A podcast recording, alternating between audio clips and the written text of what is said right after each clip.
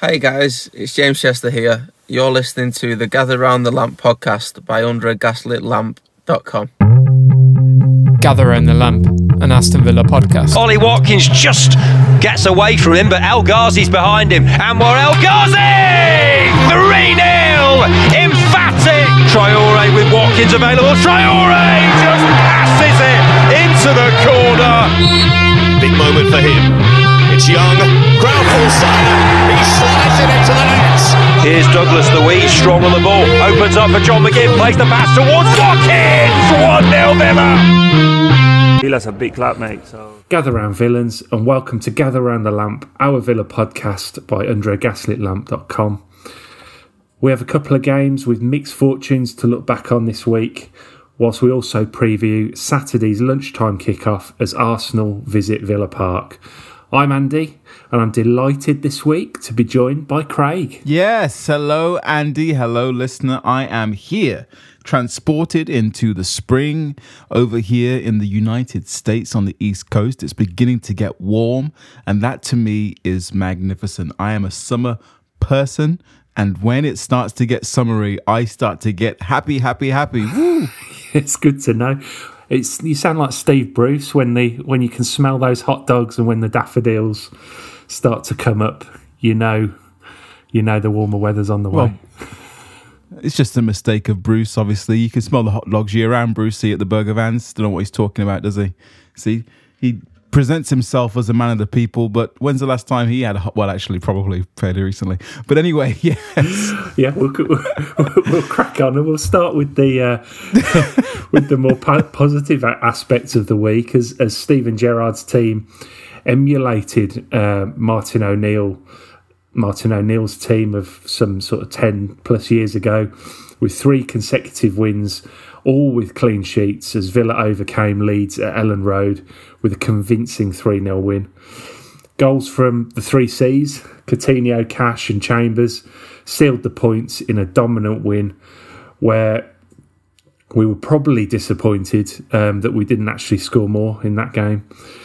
There were some excellent performances, but I think we should start with uh, our, our captain Tyrone Mings, who we obviously we're huge fans on on this show, who despite being on the other end of a, an absolute constant barrage of abuse from the Leeds fans, um, recovered from probably a couple of shaky moments um, to complete another um, clean sheet display and grab an assist for centre back partner partner uh, Callum Chambers.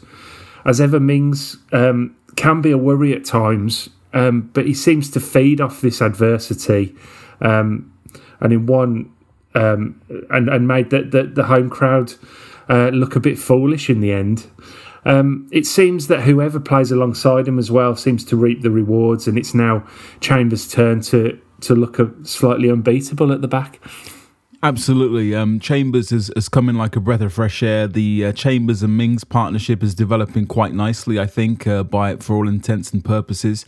I think that we see by Aston Villa's results, which are absolutely awful when Tyrone Mings isn't in the team, um, that he is really, really important. He also is really important to Ezri Konsa, who is not quite the same player when when partnered with Courtney Hause um, or without Mings. I think would be fair to say that there is there's lots of kind of chatter that. Um, that Konsa is is Villa's number one centre back, but it's Mings. It's always been Mings, and and and Mings is still the number one guy. Um, and that's just not my opinion. That's also the opinion clearly of uh, Dean Smith, Aston Villa's uh, uh, uh, manager, who took us on a record-breaking ten game winning run, and also it is the opinion of former England captain Steven Gerrard, who has had Tyrone Mings as an ever present in his team. So the evidence is not to mention Gareth Southgate, who keeps calling up Mings for, for England. And with Harry Maguire's struggles, uh, Mings could even be a starting centre back for England in the upcoming fixtures later this month. So we we we love Mings on this show. Um, I think he he had a self-imposed uh, break from uh, social media um, to quote unquote focus on his football. Um, at the behest perhaps of Steven Gerrard or, or in council with Steven Gerrard. And his performances in the last couple of months have been absolutely supreme. Um, he's in a really great vein of form. 29 years of age, uh, just turned this weekend at the peak of his powers. And yeah, those those Leeds fans, um, they ended up eating eating a nice slice of Tyrone Mings flavored humble pie as he was uh, uh, uh, the captain of the team, which romped to victory at Elland Road. I think I think you get these um, certain players, don't you, that do elevate the the players around them, you know, and make them look better. I always I always come back to the um, the argument with John Terry when John Terry played at Villa for that year. You know, he made James Chester look absolutely uh, unbeatable, and he also even even more impressively um, turned Alan Hutton into a into a functioning left back. Um, yes, he did. Yeah, by by just just his just his organisation, his his his tactical awareness, his his, his just his presence on the field. Um, and Tyrone Mings is is cut from a similar cloth, in my opinion. Um, not saying he's he's he's as good as Terry or, or you know or, or anything like that, but certainly he has that um, ability to to enhance the performance of, of the people around him. He did it initially with um, Tommy Elphick when he first came in, um, but we perhaps didn't know it at the time. Um, then, of course, Courtney Hause had to move to um, the right sided centre back alongside Mings and looked very good there. Um, and of course, Axel Tuanzebe finished that season um, alongside Mings and, you know, looked, looked great. and since then, we've had, you know, Konsa, who has just come on leaps and bounds as we've seen, and maybe plateaued slightly, but still, you know, a top centre back with a huge future.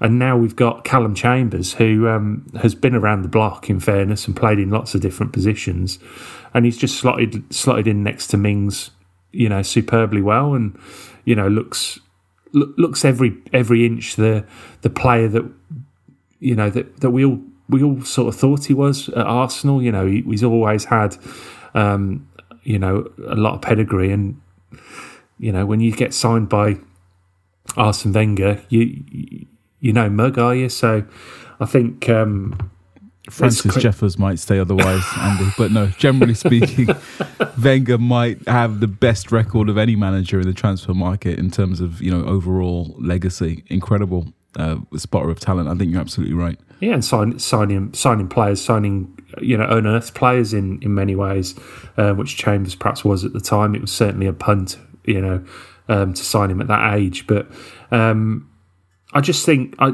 Mings just just has this effect on on on the players that are playing around him. Um, you know, and uh, you know, may, maybe even Matt Targett. Matt Targett was not a not a good defensive um, left back when he joined the club, and and um, you know you know, now he's obviously getting rave reviews up at Newcastle, which I'm sure you're delighted about, Craig. well, I yeah, I'm really delighted now that Luca Digne might be out for a month as well. I mean, uh, yeah, it's just great that we got rid of Targett when we did. Thank goodness he isn't dragging us down anymore. well, we might come on to come on to him a bit later, but um, yeah, I mean, it was it was it was Villa's second half performance really, which which really caught the eye. Um, it's one of the most dominant displays of the season. Um, Leeds just appeared to to give up really as the as the as the half went on. Um, you know, and uh, it was it was Coutinho that had, had, given Villa a deserved lead in the first half after some excellent work by Matty Cash down the right, um, who who and it was it was actually Cash the the right back who finished Leeds off early in the second half. Um, after a, a, an excellent move by um, by Villa and a, a, great ball from Ings. Um, uh, Cash controlled the ball, cut inside, and, and finished clinically. Um, and it was it was another two two goal goal involvements for Cash, who seemed to have seems to have reacted uh, in recent weeks to the rumoured interest from Atletico Madrid, um, and he's doubling down on on going onto an, a, yet another uh, level in recent weeks. Um, in January, I think we all agreed, didn't we, that the, the 40 million reported asking price, um, we, would probably allow cash um, to go with our blessings um, at that point. Um, but has has that changed in light of the, the, the recent performances and the, the goal output and the, the assist output that we've seen since then? I would say all depends on three syllables, Andy, three letters, if you will, not syllables, and that those those letters are K K H, Kaine Kesler Hayden.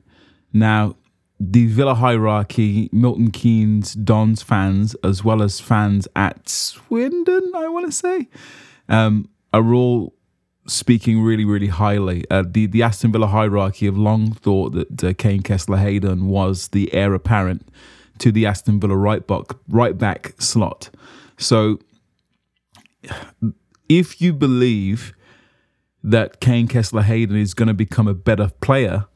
And he's going to become a better player sooner than later. When I'm saying sooner or later, I'm meaning probably is going to be ready to be in the squad next season uh, from you know August 2022 and maybe be a starter in August 2023, then perhaps yeah, perhaps you do, and then perhaps you bring back League One's superior player and Andy's favorite Freddie Guilbert uh, to to to kind of battle it out next season along with Callum Chambers, who we know can play right back. Um, so Villa would be covered in that position. If you believe uh, long term that Kaine Kesler Hayden is going to be better, and and you and you are prepared to back him, then yeah, you probably sell Matty Cash. But credit where it's due. You know, we we've said on this podcast that, that Matty Cash was had everything there except for his uh, end product. And he said for an interview in AVTV uh, a couple of months ago, which we've referenced frequently on this podcast, that Matty Cash was moving heaven and earth to improve his final ball. And my good God, has he done that? And one of the reasons is he's not hitting the Seagulls anymore with his crosses. His two goal involvements you'll see against Leeds, one was a, a brilliant finish, as Andy already described. The other goal involvement was he didn't cross and hit the Seagulls, it was that low cutback. And he actually did a similar thing against West Ham, as we'll talk about in a minute. But Declan Rice was was kind of wise to the to the danger and was there to cut it out. But Matty Cash, Matty Cash's improvements have been incredible. I wouldn't begrudge him a move to Atletico Madrid for forty million pounds if that is the, the what's going to happen. I think it could be a move that um, that suits all parties. You referenced uh, Arsene Wenger there, and I'm really going to get into the weeds weeds here. Arsene Wenger had a wonderful Brazilian fullback called Silvinho, um, who people may or may not remember, but he was very, very, very good. And he sold uh, Arsene Wenger, that is, sold Silvinho to make way for this young player, which no one had really heard a lot about, by the name of Ashley Cole. And lots of people at that point in time thought that Wenger was bonkers. Little did they know he was crazy like a fox, and Ashley Cole went on to be arguably the greatest left back England has ever produced, certainly in the top two or three, inarguable. So, if we believe that Kaine Kesler Hayden is that kind of caliber of talent, and I'm not saying that we do believe that, then moving cash along could be sensible. But if we don't believe that he's that kind of talent, and Andy, we know that you don't believe that Freddie Guilbert is anything is, is fit to lace Matty Cash's boots, then no, you, you you keep him around and you and you build around it because now Matty Cash has added that third kind of th- third dimension, if you want. He's, he's looking through his third eye. Uh, it is really he's becoming really really elite as a Premier League uh, fullback, and he is looking a snip at 16 million pounds from Nottingham Forest.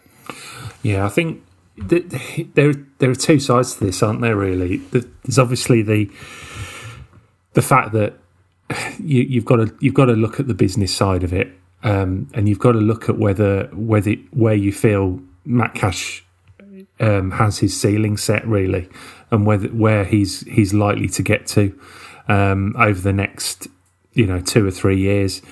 Um, I mean, the, the, the figure talked about forty million. I mean, does seem like an incredible amount for for for for someone like Cash, who's only had one one full season in the Premier League. Um, and it's someone who is, you know, potentially quite limited in many ways, but I just think he's got something. He's got, he's got, he's, he's a superb defender. Um, there's no question about that. Um, I think you know who, whoever we replaced him with um, would have to go some to to be as good defensively as as, as Matty Cash. Um, and if he's adding these this this other element to his game, where he's actually, it's not. I expected him to be when he came in. I expected him to be this kind of buccaneering type um, uh, fullback. You know, sort of bursting runs forward, a bit like I, I suppose a bit like a, a, better version of of Alan Hutton in many ways. Um, but he's actually turning into a really astute, really skillful um, sort of operator on the on the on the on the on the right hand side, and um, you know he's added some accuracy to his game, which which I didn't I didn't really think was there. I thought he was you know it was all high energy and, and that sort of thing, and things would come off sometimes. But he's really um, he's really added that that that level of preciseness to to his game, which which I think is really important, and I think he will, you know, he will attract interest um, from from abroad, and particularly um, now he is um, an international himself as well. So I think potentially, I mean, this is one where a few weeks ago I'd have probably said, "Well, yeah, okay, I can see where we're going with that. Let him go, and we, we can we can replace him." But I'm a little bit more reticent now, and i am really interested to see how he finishes the season. Well, he, I, I agree with all of that. I think if we're if we're talking about Matty Cash as a cartoon character, when he first came in, I think he was the Tasmanian devil, kind of herring around and leaving chaos in his wake.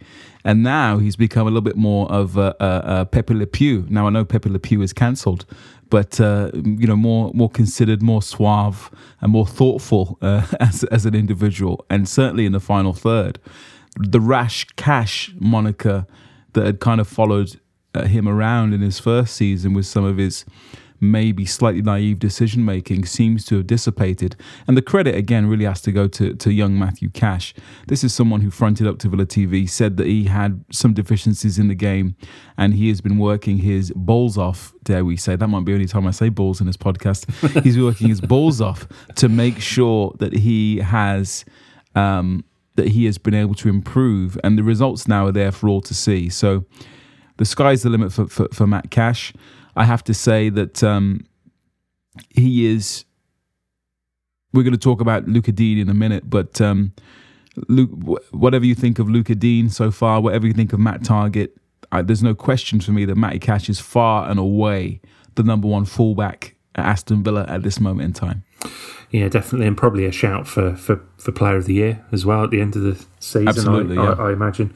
Um, but we we'll move on. We must we must make um, mention of the the final goal of this game, uh, which was a wonderful strike by Callum Chambers, a ball in from a free kick, and, and Mings was able to lay it back into Chambers' path, who curled it beautifully into the top corner uh, to make it three 0 um, This added to his his wonderful kind of assist to an assist against Southampton uh, the week before. Um, he certainly seems to be enjoying his football now, but but should we be surprised at his quality given given his pedigree? And and what does this mean now? Do you think for for Ezri Konsa? I think it means that finally we have competition for places. Um, you, you, Andy, always say that you like changes to the team. I've been screaming for competition for places. Villa fans, goodness me, have been screaming for competition for places for years. And now we have competition for places. People have started bitching and moaning about it oh no, well, so and so has to play, so and so has to start. Why isn't Buendia starting? Oh no, why isn't Konsa starting?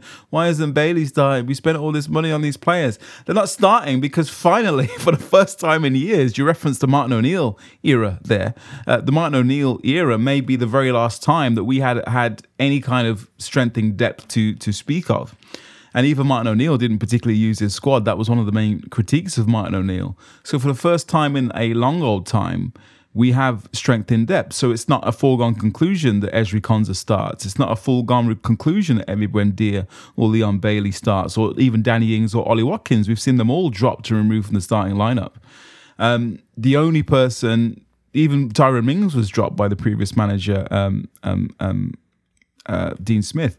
The only two players that seem completely immune from being dropped is uh, is is is probably Matty Cash and uh, John McGinn. Neither of them have been dropped up to this point, and probably Emi Martinez in terms of a goalkeeper. You know, the two outfield players certainly uh, um, in, in, in, McGinn and, and Cash uh, look like the undroppables. So this is what we've wanted for a long time, and it's you know people say, you know, be careful what you wish for. You just might get it. I think that might be the case with some Villa fans who are having uh, meltdowns at the idea that, uh, that that Konsa might not start for a few weeks or Buendia might not start for a few weeks.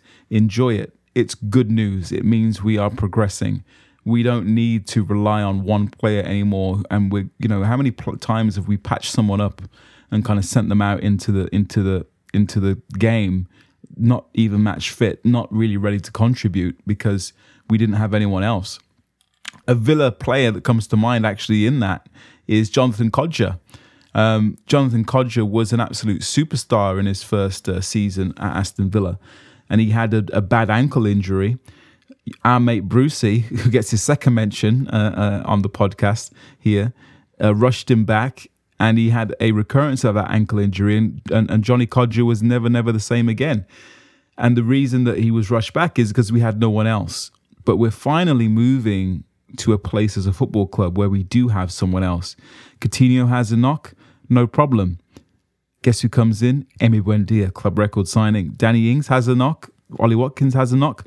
We have those two to come in with Archer and Davis tearing up trees in the championship, waiting in the wings. Finally, now we have some backup for Ezri Konsa. We have uh, uh, uh, Callum Chambers who's taken this, the shirt.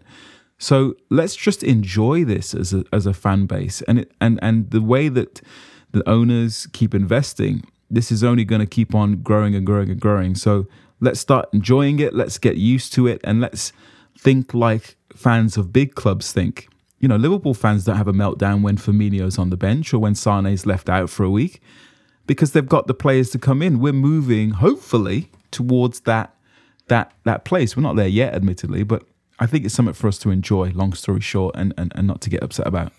Yeah, I wonder where that comes from. Really, this this kind of hand wringing, I suppose. Of we had it with um, with Ollie Watkins, didn't we? And you know, there was all the talk you know, last season, I think I think we we spoke quite a lot about it when we were heavily linked with bringing Tammy Abraham back to the club because then you sort of think, well, well, well, what does this mean then for for Ollie Watkins? How, you know, this is a player who's who's who we've sort of taken to our hearts, and he might be kind of cast asunder just by by one transfer. But I suppose this is how you develop a a, a team and a squad, isn't it? And um, I think it, it kind of comes from from two things. Firstly, I think fans get get attached to certain players and and like you know like certain players, enjoy watching certain players, um, and then of course they worry that if if a player is not in the team, uh, not getting games, is is replaced, that they will do a Matt target and they immediately walk out the door. And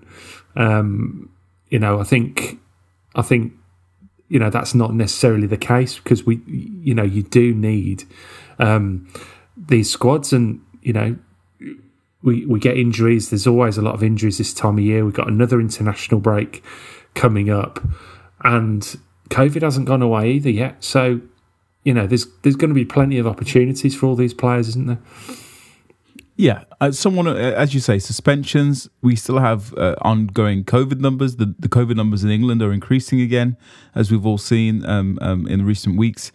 Not to mention that it it doesn't take much for a player to pick up a knock or a muscle strain. We saw that with Luca Digne.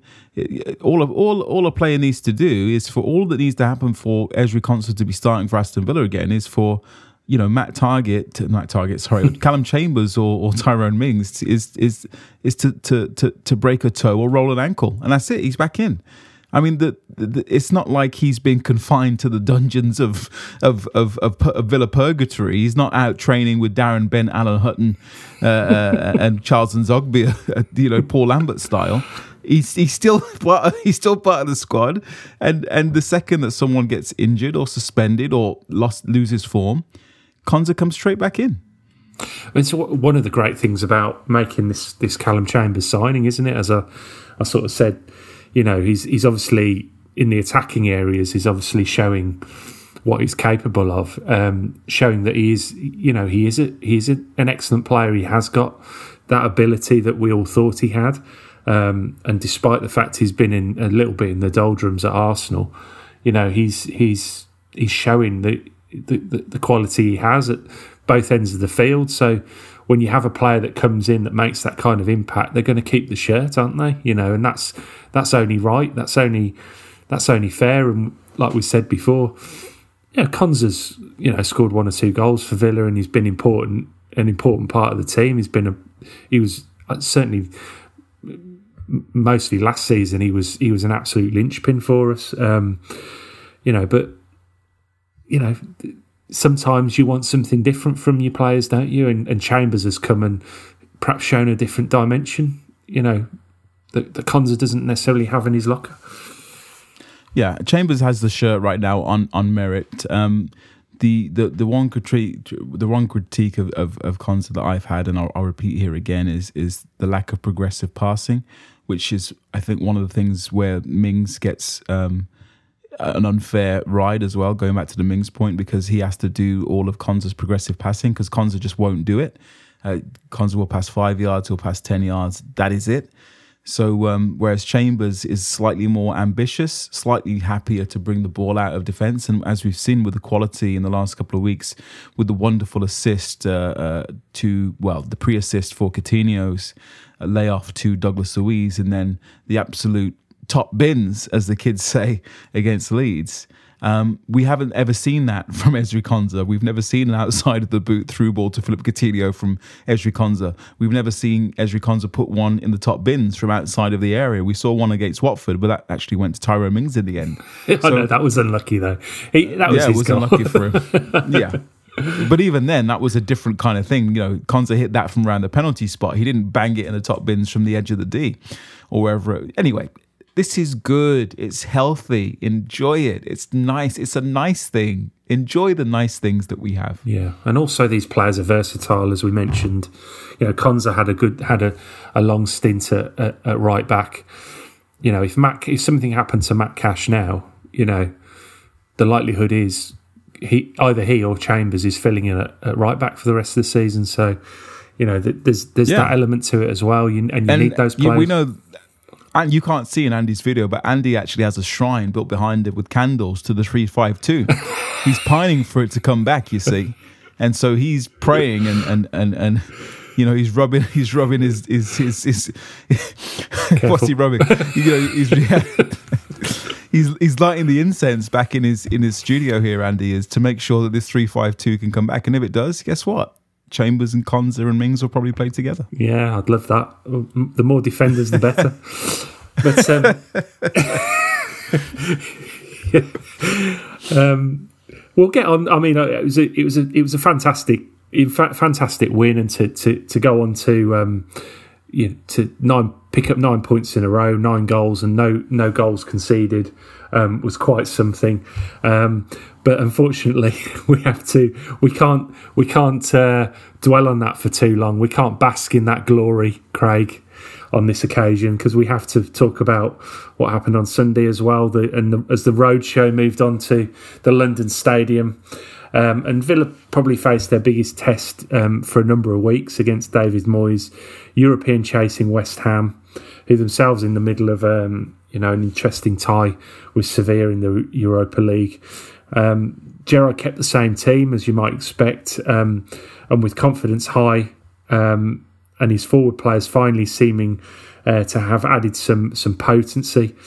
Um, with both teams having had uh, good workouts on the Thursday before, the first half was unsurprisingly benign and lacking quality. Um, we have had many discussions um, though about the about the the logic of allowing Matt Targett to go out on loan to Newcastle, um, and uh, have had obviously dis- different perspectives on this. However, Luca Digne, uh, his first half injury has called this debate into question again, especially considering that he's likely to miss the next three or four weeks, leaving Ashley Young now as the first choice left back. Um, you know, is this looking sort of now like a, a bad decision by Villa, or or does the same the same logic still apply to this? I think that um, when I was critical in the beginning, it was before I had the full context. Now, reports have suggested, I don't know how, but they've come from reliable sources, that as you suggested earlier, that Matt Targett was actually the one who pushed for the move, um, which changes things. I think if you have an unhappy player, um, as it seems, again, it seems that Matt Targett was, and he pushed for the loan, that does change the that just that completely flips it on his head a little bit. If you have an unhappy player, um, you can tell him to to well, you do one or two things. You you you acquiesce to his wishes and you let him leave, as Aston Villa did with Matt Targett, and you get rid of the problem, or you sit him on a naughty step and say, look, I don't care what you want. You signed a contract here. You'll stay and you'll fight for your place. Now, Matt Targett doesn't seem doesn't seem. I don't know him. Doesn't seem like the kind of person that would throw a strop and, and put anything less than 100% in. He doesn't, he doesn't seem to be that kind of guy, but you never know. Um, but this was always the concern. Um, Lucas Digne um, has picked up an injury, and now Ashley Young is left as kind of the only the only senior left back, and even he is not a you know a natural left back in terms of you know his whole career. He's he's spent a very small portion of it as a left back. So now we we're relying on a 37, 38 year old to get us through a month's worth of fixtures, and it looks like a fine decision as long as Ashley Young continues to be okay and he continues to be fit. But if Ashley Young goes down, then all of a sudden we're playing a Premier League game, probably with Courtney Hause at left back or young best Ben Chrisene. And then then you're starting to feel like it, it, it might have been a bad decision. But I think that Matt Targett has proven his worth. Um, lots of hate haters and, and doubters, people saying um, lots of things about him. Andy may have speculated whether he couldn't play in front of a, an audience or a crowd, as it were. Well, he's playing very well in front of uh, 50,000 up at, at, Newcastle. Newcastle absolutely flying, and and uh, a good Newcastle friend of mine, uh, shout out to um, to him, he knows who he is, has said that he's been a revelation, Matt Targett that is, and that they can't believe that they how good he was. They didn't realize he was this good a, a Premier League fullback. So fair play to Matt Targett. It's just going to be down now to what happens next, I guess, Andy. You know, hindsight is always 2020. I was concerned about the decision in the first place because it seemed like if Lucas Digne goes down, we're, we're stuffed. Lucas Digne has gone down now. So we're going to see if Ashley Young at 37 or 38 years old is up to the rigors of being a Premier League left back for 90 minutes week in and week out for the next month or so. Yeah, and that, that is the concern. I suppose you can you can absorb one or two matches, can't you? And, and Ashley Young has come in, you know, um, in recent weeks and, and done and done quite well um, at left back and, and and been you know been been perfectly serviceable there. I suppose going back to Matt Targett, I mean, yeah, I, I, I have never been his biggest his biggest fan. It's, it's, just he's just not a player that I've I've really taken to as such. Um, I was very pleased when we signed Lucas Digne because um, I thought it was just a, a, massive jump in quality, and I think I think that the signs are that that is the case. Um, but obviously, when you when you replace a player, when you sort of there are two things that could have happened. You know, the first thing is Villa could have gone and got someone like Aaron Hickey from Bologna, um, signed him as a as a sort of as competition for the left back spot. Um, so that puts Matt uh, Matt Targett under a little bit of pressure, but it doesn't send out a message to him that um, we no longer want you at this football club or we no longer think you're good enough. By going and signing the, the, the French left back, one of the best left backs in the world, who's been one of the Premier League's best fullbacks over the last three or four seasons, um, is actually a statement saying it's a bit of an attack on the player, isn't it? It's a bit of attack, an attack on that target, saying you you are now second choice. You will only play if this man's injured, and as soon as he's fit again, he'll be back in the team. There, there was never any doubt as to where Matt Targett stood in that in that argument, in my opinion, and it was not necessarily with much of a future at the club. Um, I still think that's the case, and I think he'll go in the summer. But um, it's a shame because he's, you know, he's, he's he's put a hell of a lot of work into his game. He's done really well. He was, I think, Players Player of the Season last year. Felt richly deserved. You know, excellent, excellent performer last season. This season, different story entirely. Very patchy, very in and out, poor defensively, um, very average going forward. Um, and maybe that was to do with being asked to play kind of different roles in a, in different systems and that sort of thing. But you know, I th- we we needed that jumping quality at, left back, and, and we got it. Unfortunately, in football, players get injured. You know, what can you say? And Andy, you say jumping quality, and I do not deny that Luca Digne is a, a, a, level above Matt Targett. But would you honestly say, and it's early days, so this isn't like a, a final kind of judgment. This is just based on the, the four or five games that Luca Digne's had. Would you say that he is a massive upgrade on Matt Targett and the, the left back position has been revolutionized? Um, I think I think yes, I, I do, I do. I think he's I think he's just got that. He's, I mean, just his his touch, his control of the football, his yeah. you know his his movement. Um, and yeah, his his his his ability in the in the final third final third is much better. Defensively, they're probably much of a muchness, you know. But that's why we didn't sign necessarily Luca Digne for his for his defensive qualities, did we?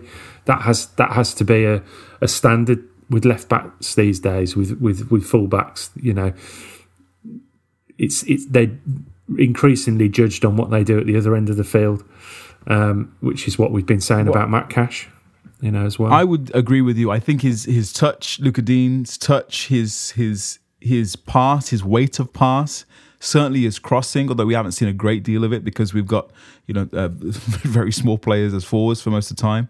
I definitely I would say that was a level above.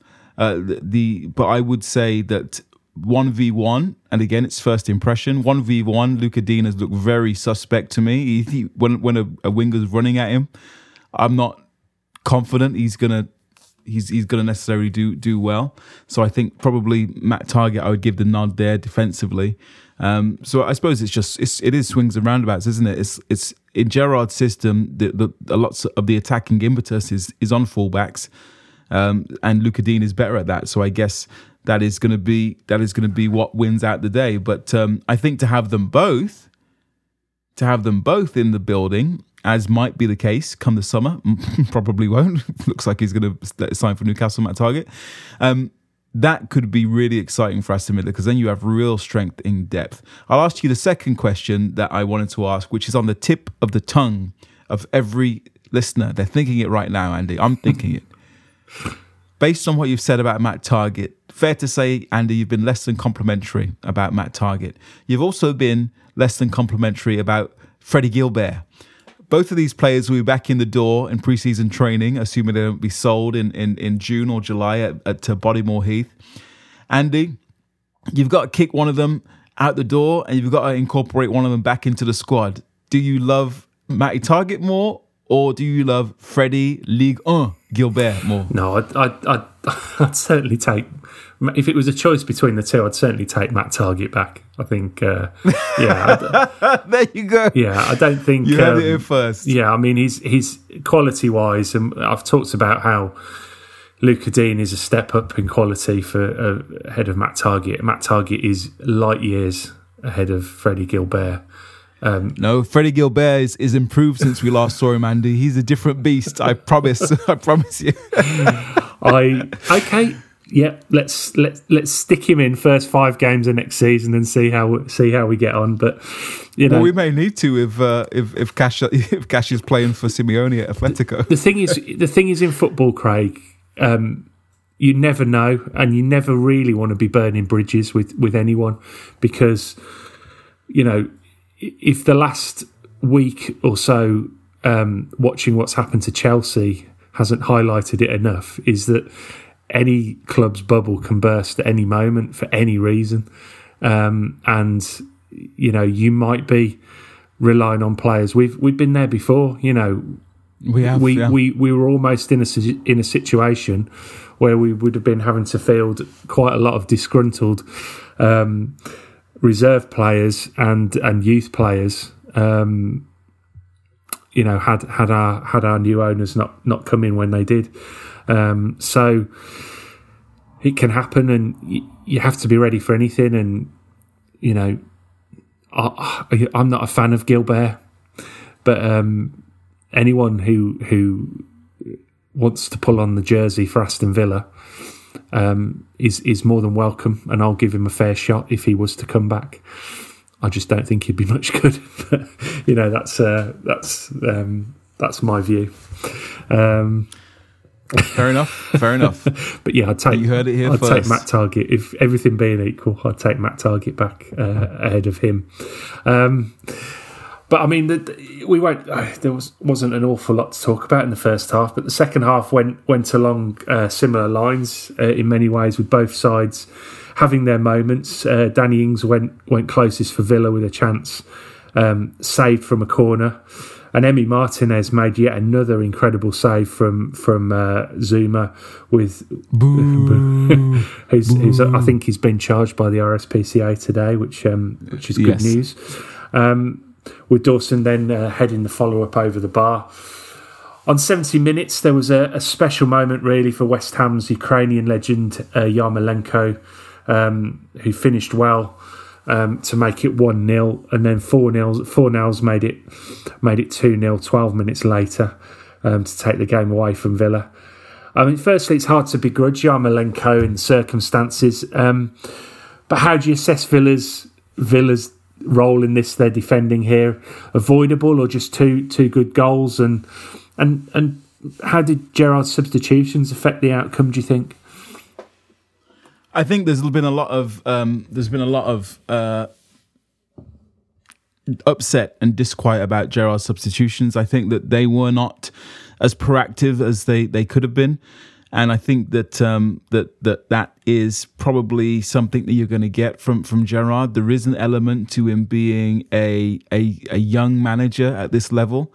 He's coming up against the likes of Roy Hodgson, uh, Eddie Howe, David Moyes that must have a thousand games between them as as managers at Premier League level. Yes, Gerrard has one of the greatest Premier League careers as a player of all time, no questions uh, there.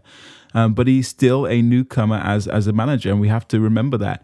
There was concerns. My personal concern about Gerrard was I think I described Aston Villa as being his kind of crash test dummy um, in the Premier League, and you can see that Gerrard has something about him that that that that, that is really quite compelling, and I think that he's going to be a really good manager. But I think there's going to be times, as we saw. Where the kind of old, wilier veterans like Moyes and, and Hodgson and, and people like that are sometimes are just going to get one over on him just because of that naivety and just because of that youngness. And that's something that will correct itself, I think, from Gerrard when he gains more experience. Um, Hodgson said actually in his post match interview after the Watford uh, defeat that Gerrard will be much better next season for these these experiences. And I, I agree. So I agree with that sentiment too. So I do think that Gerrard's substitutions could have been better, but I'm not. I don't think they were like criminal. I don't think it was like you know outrageously bad. I I, I think Ings probably should have come off and maybe an extra midfielder on or uh, or, or Buendia on earlier, but you know it wasn't like calamitous. So I don't want to be too harsh on Gerrard there. Um, agree with the the Yarmolenko sentiments. Some absolutely incredible things happening in in Europe at the moment, and um, and obviously this isn't the, the, the place that you come listener for political views and news, but um, you know some of the atrocities being committed um, over there at the moment really bring a, a tear to the eye. So. Absolutely, don't be- begrudge Yarmolenko his his goal any way, shape, or form. Would have preferred it came in a three-one defeat for him, but you know, you know, you know. If I'm being honest, if my Aston Villa goggles on, but no, I don't begrudge him the goal. It was also a lovely goal. I was looking over the the, the first goal, the Yarmolenko goal. Should someone be closer to him? Yes. Should he be allowed to turn like that? No. So there should have been someone on him, probably Callum Chambers actually. For being fair, I think probably Callum Chambers should be up his backside a little bit more, um, but he wasn't. But you have to the, the one motion control, turn, swerve, and deft finish into the corner it was actually a very, very good goal. And sometimes you have to hold your hands up. I know that I like to give, say, the Aston Villa goal giveaway club. This wasn't an Aston Villa goal giveaway club. This was a player with an excellent technique, um, of turning and finishing. Probably um, the the ball into his feet into our box was a bit bit easy. So midfielders a little bit a well at that point, but a good goal. The second goal summed up the match for me, um, and I'm looking at the we're, we're pushing for for an equalizer, so you can understand. Ashley Young is is caught in no man's land, doesn't have the legs to get back. Targett may have. Um, it was actually Ashley. It was it was Ashley Young's man who scored the second goal, Fornals. Let's be fair. Um, he couldn't get back Ashley Young. He was too high. Matt Cash was high as well. Uh, Leon Bailey turns over the ball really, really cheaply, trying to buy a foul from a referee who wasn't given any fouls, which wasn't the smartest decision in the world. And then the next thing I'm looking at is John McGinn. John McGinn gets danced past by Declan Rice. And this is the separation between West Ham and Aston Villa. Gerrard said it was stature. I think stature's part of it, but I just think West Ham were far more streetwise. I think if that had been McGinn charging through and West Ham were over over exposed like that, Declan Rice or or Soucek would have kicked John McGinn in the air, took the booking, reset, and made sure they didn't concede a goal. John McGinn, a little bit naive. I mean, John McGinn isn't shy about getting a booking normally, but what John McGinn has to do there, when he can see in his periphery, Baylor's ahead of me, Cash is ahead of me, Watkins is ahead of me, Coutinho's ahead of me, Ashley Young's ahead of me. He can see the whole pitch from where he stood, McGinn. He needs to know if all those players are ahead of me, there's no one behind me. so if Declan Rice gets past me, it's a problem and he has to take he has to clean Declan Rice out, take the book in, allow Villa to reset, and that's what West Ham were doing. West Ham were dirty. They were they were thuggish actually in that match at times. There was forearm smashes. Douglas Luiz had his mouth uh, uh, busted open by a high foot, and the referee was letting it go. And and, and West Ham. It's kind of a David Moyes trait, actually. If you think back to his Everton teams, Kim Tim Cahill was a nasty bastard. Fellaini was all elbows and and and rough physical. Gravesen, Joseph Yobo, Phil Jagielka, like David Moyes has nasty. Yakubu was one of the biggest, strongest beasts we ever had in the Premier League uh, as a striker. Underrated Yakubu was. David Moyes does this. His teams are they they they they're right on that line of physicality, aren't they, Andy? Whereas we weren't. We were just too nice, too soft. And I think the second goal is is is is the problem there. Someone has got to kick someone in the air, and I think that someone has to be John McGinn. And also Bailey shouldn't go down so easy. The second goal was certainly avoidable. Yeah, I think um, it's, it's, it's interesting, isn't it? Because I'm I, I, always come from um, when I watch football, I always come from the the point of view of the the attacker, um, and I enjoy a a good goal. You know, I'm always one to give the credit to the attacker more so. I know we have debates on here about, you know, Villa's defending as opposed to to, to the attacking side of, of things, and um, we've had a few few discussions about that. And I, th- I agree. I think the Yarmolenko goal was was just a superb uh, finish. Really, um, I think very few players, you know, pull that off um, and he's he's obviously one of those that has, has got that in his locker. Um, and, and, a, and a great moment for him. But yeah, I, looking at the second goal, it's just it, it, it's it's one of those where you think maybe McGinn can do it, like you say, maybe he can he can take Rice out. But we have to remember who we're talking about as well. We're talking about Declan Rice, who's for me one of the players of the season. I just think he's on a different level in terms of every midfielder in the Premier League. I think he's I think I I, I, I think he's the he's the top man, um, and I think he just gets away. I, I really do. I, I'm not entirely sure. I'm not entirely sure McGinn has an option. I don't know. A, a rugby tap, tackle him, grab his grab his shirt, pull him down. Yeah do you know what, what do whatever you what do whatever you do whatever you can. Yes, it might be a bit of a physical miss, but John McGinn is normally not one no. that's scared of that. He's normally happy to take a booking. Yeah. He gets booked quite a lot. So I, I, just thought. Mm. It, it, I, I, was just thinking that John McGinn needs to be. I, I was just trying to put the boot on the other foot, and I thought, okay, if this is John McGinn breaking away, and Declan Rice or Soucek is there, and they see all these attackers ahead of them, it means I think they have the awareness. Okay, that means there's no one behind me this is a counter attack. this. I'm not on a yellow, so I can do it. I'm taking this guy out, hook or crook. I I uh, I just think that, but that was not the that. I mean that I'm not I'm not trying to be super harsh on McGinn. It was symptomatic of the whole team. West Ham were like men. They were. It was. It was men against boys, and and some of that is about stature, as I said, as as Gerrard alluded to. But some of that is just about nous. It's about streetwise. It's about being a bit, a little bit dirty, a little bit nasty. And and, and West Ham, they must be horrible to play against. You got a couple of big a couple of big brutes at the back there with Dawson and the cat to abuser uh, Zouma, and um, and and and the the two giants in midfield with Soucek and, and Rice. It it is and and Antonio is a physical specimen as well up front. It must be quite a daunting proposition. You you, you definitely know you're in a game after playing them lot. Oh, absolutely. And like you say, that's how Moyes builds his teams and. Unfortunately for us, it's not how Dean Smith builds his teams. And at the moment, I think Gerrard is. I mean, he talks about stature. I think.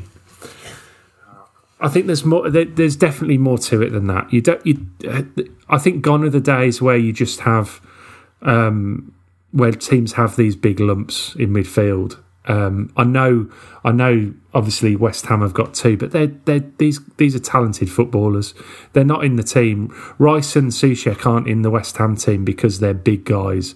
They're in the team because they're really clinical operators, you know, and um, quality players. I, I just when you start, it worries me when when we when people start talking about um, the size of players, unless unless maybe you're talking about a goalkeeper, but even then, these days it's it doesn't really come into it. Um, I think what you want is players who have the right amount of of aggression but also the right amount of um, accuracy with that aggression, and, and, and that's what that that's what we're looking at really. Obviously, McGinn has aggression, but he's missed one there, you know, and and and and that's that's obviously caused us a problem. But I mean, what do you think about that? I mean, because you know, Gerrard's saying he's after stature. He wants he needs more stature in his team. Do you think? Do you think he does just mean he just wants a bigger team, or you know, what what what's he talking about when he says that? Well, I think that I, I I I took it to mean he he wanted physically bigger players, physically more dominant in, individuals. Um, that was my reading of it. Um, but he could also stature can mean lots of things. He could also mean players of the stature of of Philippe Coutinho, for example, F- uh, players of the stature of Luke, Lucas Digne, you know, France international World Cup winner, as you alluded to earlier, Andy. So players who have stature in the game and are you know big you know, ready for that kind of fight. So it, it could have a double meaning, but I personally took it to mean he meant we need, you know, some bigger players because when you're lining up with, you know, I think we finished finished the game with Bailey, Buendia, Coutinho, uh, uh, uh, uh, uh McGinn on the pitch, um, Ashley Young even himself Matt Cash, none of those players are particularly large or physically imposing. So yeah, that was what I took it to mean. But you know, I could be wrong. Yeah, I mean, I, I, sort of, I sort of get that. I just think, you know, you can get confused with, you know, getting the right the right quality in, can't you? And and it's a bit confusing as well because in a, in essence, he does have. I mean, Sanson's not a small player by any by any means, and um, he doesn't play. Um, Chukwuemeka is is you know about a foot taller than than Jacob Ramsey, um, and he doesn't play. So I, I just find it a little bit a little bit a bit of a strange thing to say. I think what we need is more more aggression and more accuracy in the midfield, and and and that would be. Um, and fair. also quality as well, Andy. I, yeah, you, we can go down to League Two and probably sign a couple of big brutes for 500,000 and stick them in and, and they'd be physically fearsome. But if they don't have the technical football ability to, to play at the level, you you know, you're kind of stuck. Yeah. And we do have those players, don't we? Obviously, we have Douglas Luiz, you know, who is a, a, technically a, a, wonderful player, but, um, you know, perhaps just lacks a little bit of that that toughness in there, maybe. I don't know. Well, well third Arsenal, well, yeah, he, he he doesn't have the physical stature and he's not necessarily, and he isn't a a dirty player. He's more he will do more the Fernandinho foul, you know, cheeky little shirt pull. He's also not shy of taking a booking. Third mention here for Arsene Wenger, as you brought him up at the top of the show. His Arsenal team was probably the best example I can think of off the top of my head of that balance. They were big, they were strong. I mean, Henry was a big man, Vieira, Sol Campbell, Lauren, Kolo Touré, uh, uh, uh, Jens Lehmann. They were a, they were like they were like a Moyes team on steroids. They're a Moyes team with just this incredible ability. You could never bully them. You could never outpower them or outmuscle them because they were just so. Even Pires, he had a cup of coffee at uh, Aston Villa. He was a, he was six foot plus. So we we we it is possible to get the balance right. Obviously, the Arsenal Invincibles are a very extreme example, but there are big players that have great technical ability and have that winning attitude and have that kind of dirty winning mentality that we saw from from the likes of Rice and Soucek and Dawson even.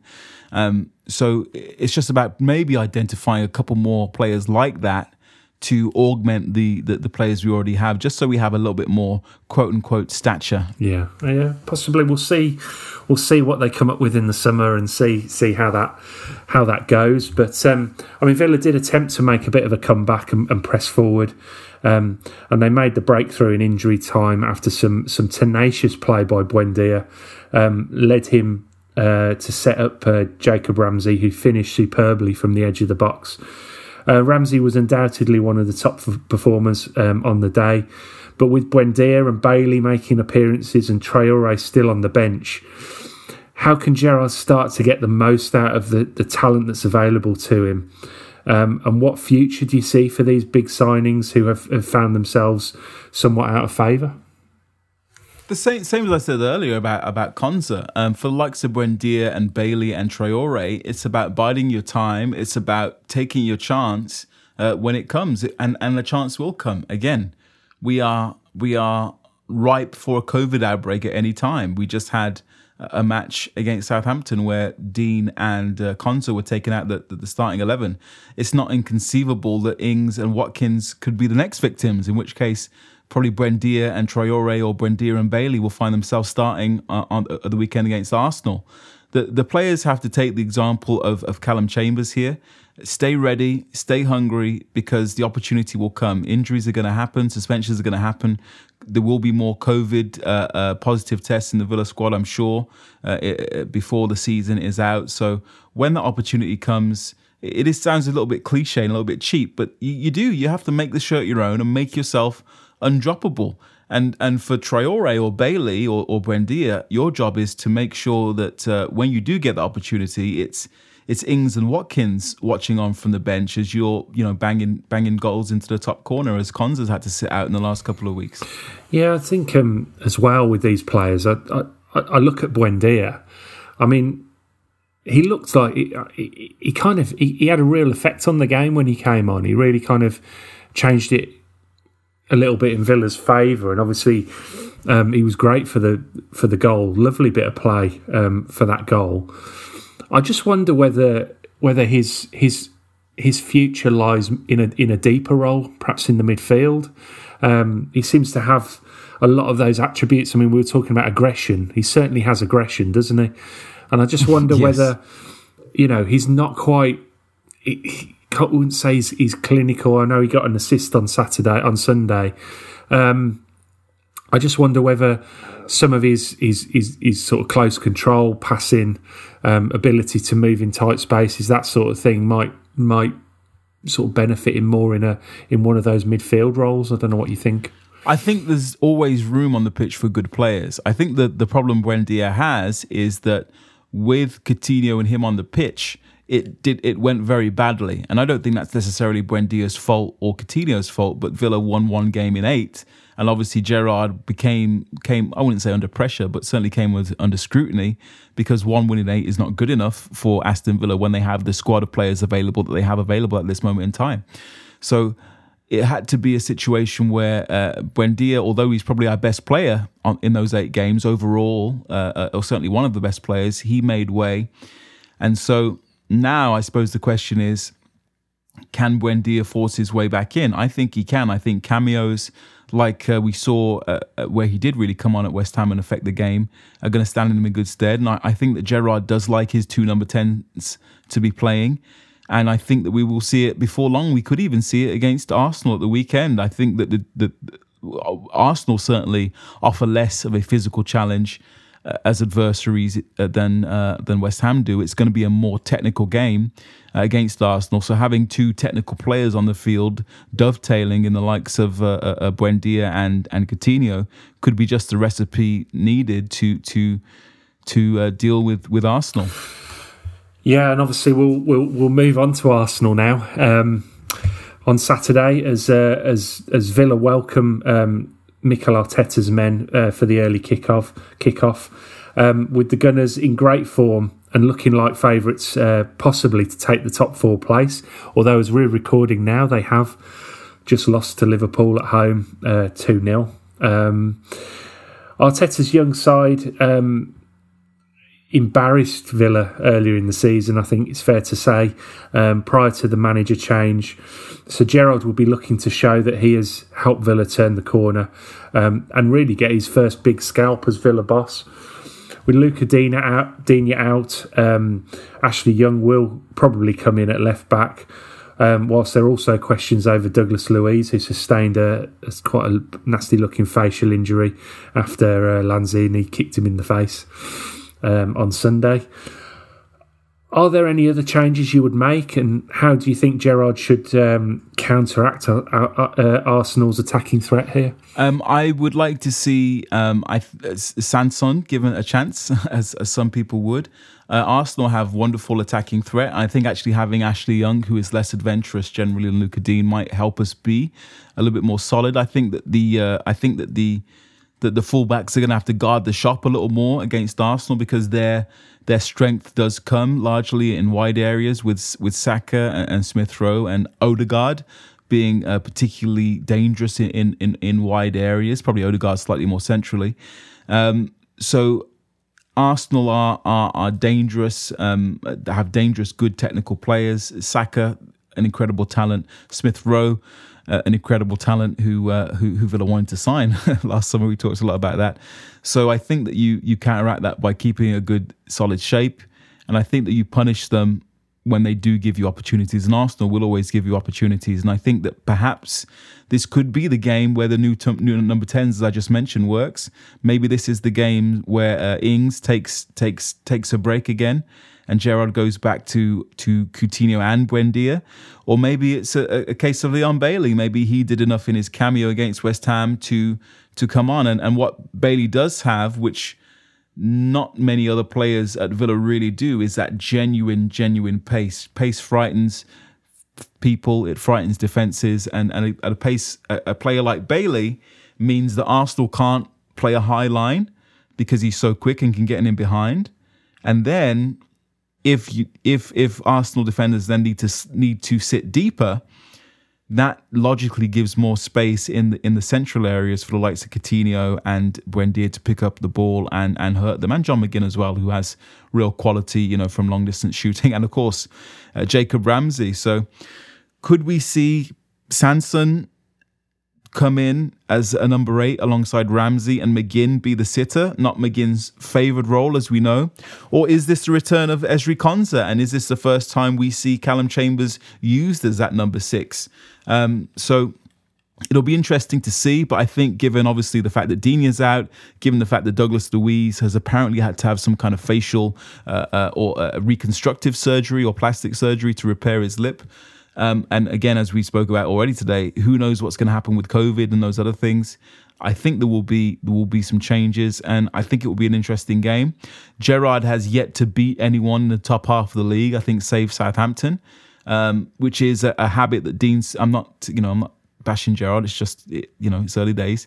Whereas Dean Smith had a really nice habit of beating Arsenal, and you know got wins against uh, Liverpool, uh, Man United, Chelsea, Arsenal, etc., etc., Tottenham. Um, so Gerrard can do that. That would be um, that would be good, you know. So um, so so let's see. I think there will be changes. I think Arsenal are the team maybe to try something a little bit different, and um, and and and maybe we'll see see some exciting things happening at Villa Park. Well, you'll see. You'll be there, Andy, in person. I will be. I'll have to get up early, and uh, but not as early as you. not as early as me. no, On a uh, Saturday uh, morning. Yeah, yeah it's uh, football Premier League breakfast for you at the weekend, I guess. Um, but no, I, I think um, depend, a lot depends on Douglas Luiz and whether he's whether he's fit to play. I mean, he's presumably had his his injury um, sorted out. I mean, it just depends how safe it is for him to play with, I suppose. And and um, I mean, he finished the game, didn't he? Pretty much on uh, on Sunday. So you know, Yeah. I mean, it just depends how bad it is. You know, he they might he might be okay. In which case, I'm sure um, he will start the game. Um, a lot of people saying they, they want to see Sanson in. I think we, we say it every week. He just doesn't seem to to to ever be be trusted enough um, at this point. And I think with Buendia, I would like to see Buendia play on on on Saturday. But I think having kind of found a, a bit of a system that works for for Ings and Watkins, it'd be a, quite a big decision to potentially take those those those match winners, one of those match winners, goal scorers off off the field. I, I'm not sure how how he how he would feel about that. I feel like Leon Bailey's just a million miles away from a start. I don't see how we fit him in the side um, unless there's an injury. I really don't. And uh, you know, and uh, apart from that, everything everything goes around Coutinho, and we're just hoping that he's okay. Um, Yeah. we, that's the main that's the main thing because if he's in the side, um, it feels like we've got a chance against anyone. Um, you know, and certainly, you know, he's he's of the he's of the right quality. He's at, at the, the absolute right quality. Who can who is a player that can can really hurt Arsenal. So. Um, but all those players, anyone who played in the game earlier in the season, will be wanting to um, make a statement um, in this game because they were absolutely appalling um, at the Emirates earlier in the season, particularly in the first half. Absolutely dreadful. One of the worst performances. Um, certainly one of the worst under Dean Smith. Um, really not good enough, and and um, hopefully they'll be back. Um, anyone who played in that game will be will be raring to sort of uh, put that right um, on Saturday. But do you want to just give us a, a quick prediction, Craig, for this one? Ooh, I'm gonna go one one, one all draw. One one. I'm gonna I'm gonna be positive. I'm gonna what am I gonna say? I'm gonna say two one Villa. I think uh, yeah, I, fan- I fancy us to, to turn them over again. Um, and I think uh, I fancy Ollie Watkins to get a goal, and obviously um, Big Phil Coutinho to Loves a goal in. against Arsenal. Does uh, Ollie Watkins? He certainly the team does. he supports. He Apparently, certainly does, yeah, and possibly the team he might be playing for next season if, uh, if reports are, uh, uh, to be believed. Um, but so we'll see, we'll see how that goes. But but thanks, Craig, for for joining me today, um, and uh, thanks to everyone for listening. Um, remember to check out our website under a gaslit lamp for all the um, for all the, the latest match reports and articles on the uh, the Villa various Villa teams and give us a follow on the socials. Um, if you go into the game on Saturday, have a have a great early early part of the day at least. Um, enjoy the game, and we'll be back next week to to to review and and and see how things have gone. So all the best. Take care. Stay safe, and up the Villa.